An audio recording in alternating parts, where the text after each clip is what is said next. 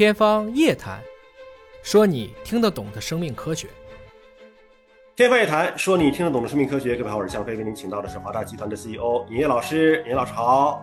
哎，向飞同学好啊。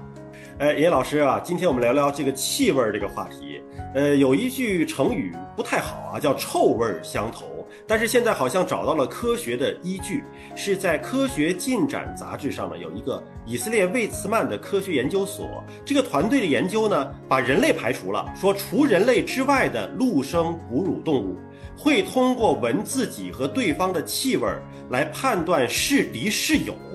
但是我想问问尹老师啊，这个话题可以拓展到人类身上吗？人类会不会也通过气味来判断是敌是友呢？首先，这个呃，你要明白，我们说的这个嗅觉，包括我们的听觉或者是视觉，它都是大脑穿过了颅骨以后的延展。也就是说，嗅觉受体本身是大脑外脑的一部分的。所以，其实主要是人类呢，它因为有了这种高等的智能以后，它会有更多的沟通的方式。比如说，它的语言很复杂，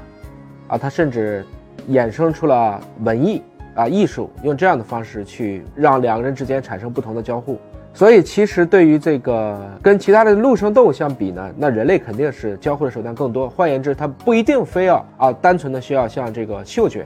来去完成这件事情。嗅觉不同于这个听觉或者是视觉啊。你比如说这个听觉，它是有时间限制的，我就喊这一嗓子，那过了就没有了，它是一个震动信号，它慢慢的就消失了。一直喊，那可能把天敌也招来了，这也不行。那视觉基本上光是沿直线传播的啊，那么也可能它看不见。但是嗅觉。实际上，它会长久的弥散在一定的空间内啊，包括即使是昆虫吧，都不是说陆生哺乳动物都可以通过一些，哪怕就是几个分子。我们以前讲过啊，类似于这样的一些，我们叫外分泌素，叫费洛蒙啊，这个昆虫是可以通过费洛蒙去寻找到自己的，比如说潜在的伴侣。所以，如果从人类从动物演化这个过程来看呢，人类应该也有类似的功能。啊，只不过啊，人类不一定是只通过嗅觉来判断。现在我们可以打个手机或者发个微信，对吧？换言之呢，也是因为人类的复杂认知，它的这个神经中枢的系统丰富了以后，啊，使得嗅觉不再是人类的一个必要的一个技能。嗯，我理解您的意思，就是说，呃，一些相对语言交流、声音交流能力没有那么强的陆生哺乳动物，嗅觉变成了它互相辨识的一个非常必要的一个手段。但是因为人类的交互方式太多了，那会不会意味着我们跟这些陆生哺乳动物比，其实嗅觉可能是退化了的呢？啊，没错，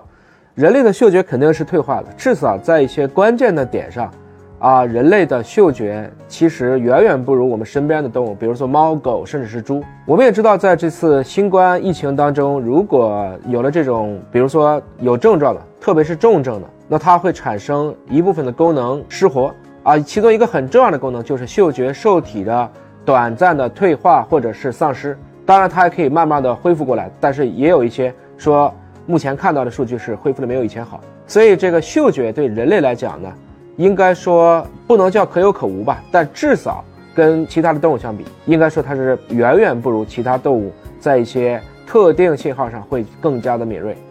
但是不是人类还是保留了一些呃原始的这种能力带给我们的这种嗅觉的辨认啊？那么这个以色列研究团队呢，为了验证这种假设，还真是做了一组实验，他们找到了二十对儿的实验对象，其中一半是男性。一半是女性，那么年龄呢是在二十二到三十九岁之间。我觉得他选择这个年 年龄段是不是跟这个动物还处在求偶期的这个年龄段是类似的啊？那么他这个实验是怎么设计的？你给我们介绍介绍。我们以前也都看过一个电影啊，就《闻香识女人》，对吧？上帝关上了一扇门，就会打开一扇窗啊。有一部分可能失聪或者失明的人，他有一些功能也会变得比以前更强大。我们以前也聊过啊，说我觉得啊，一见钟情的一种解释是你很好闻，也就是说，人类或许在特定条件下。还是可以感知到一些，哪怕你不是有那么强烈的可以描述出来的那种嗅觉，但是你会有一种舒服的感觉。这个很多的这种它的一些感觉，有可能是来自于他的一个嗅觉。那么你刚才讲到了这个实验啊，我们看文章啊，它是二十对实验对象，一半男一半女，年龄在二十二到三十九岁之间。除了你刚才讲到的啊，它这个可能是还是处于一个啊，应该说是生育高峰期这么一个段。或者理解在这一段啊，它的这种感知基本上是正常的啊，神经系统啊，特别是像嗅觉啊，不太可能出现退行或者是明显的退行。当然，它也是为了有一些外部的因素会影响他们的样本，那么这些参与者呢要遵守统一的规定，比如说你不能吃这种刺激性的食物，还要穿我们统一共发的这种干净的棉 T 恤。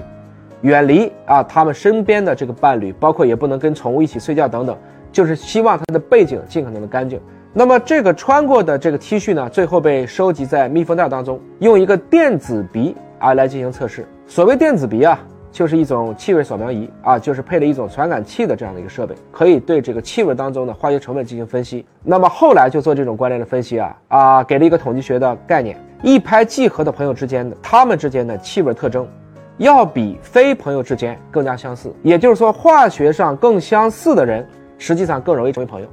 而且这里面还有一个很神奇的地方，就是他让志愿者呀去辨认，因为他不是等于 T 恤穿过了之后密封起来了吗？让志愿者去辨认，说，哎，这么多的气味，二十对呢，哪一个是你熟悉的那个朋友的气味？竟然真的有人能够辨认出来。对，就是。众多气味当中，他分别说：“哦，这个是我的好朋友，其他人我不认识。”我觉得这个这个已经跟狗鼻子差不多了吧？呃，我家小的时候因为养猫啊，所以我身上其实按我的几个同桌讲，始终是有那种猫咪的气味啊，不能说好闻，但是至少也不是说不能接受，但我自己是闻不到的。所以应该来讲呢。人类的嗅觉其实是蛮聪明的。比如说，我们小的时候可能也都扫过厕所，刚开始扫的时候你会觉得很臭，大概过个十五二十分钟就闻不到了。我们大脑会人为的把这部分气味从你的这种关注点上给去掉啊。但是如果这个气味和你自己是比较相似的，那么这个文章也说了，相似的气味呢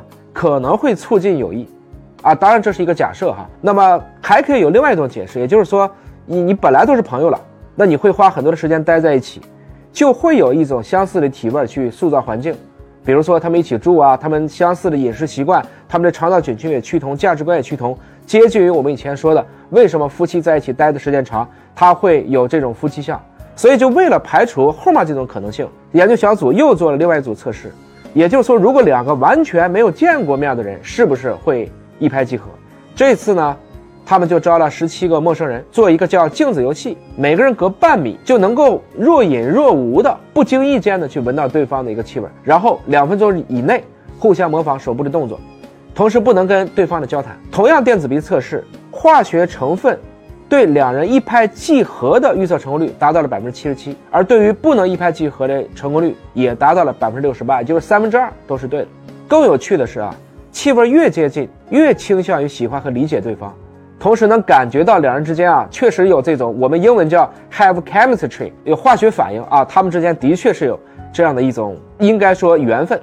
所以他给出了一个结论啊，对于性别相同、没有情侣关系而能一拍即合的朋友，至少他们的气味要比预想的更加的类似。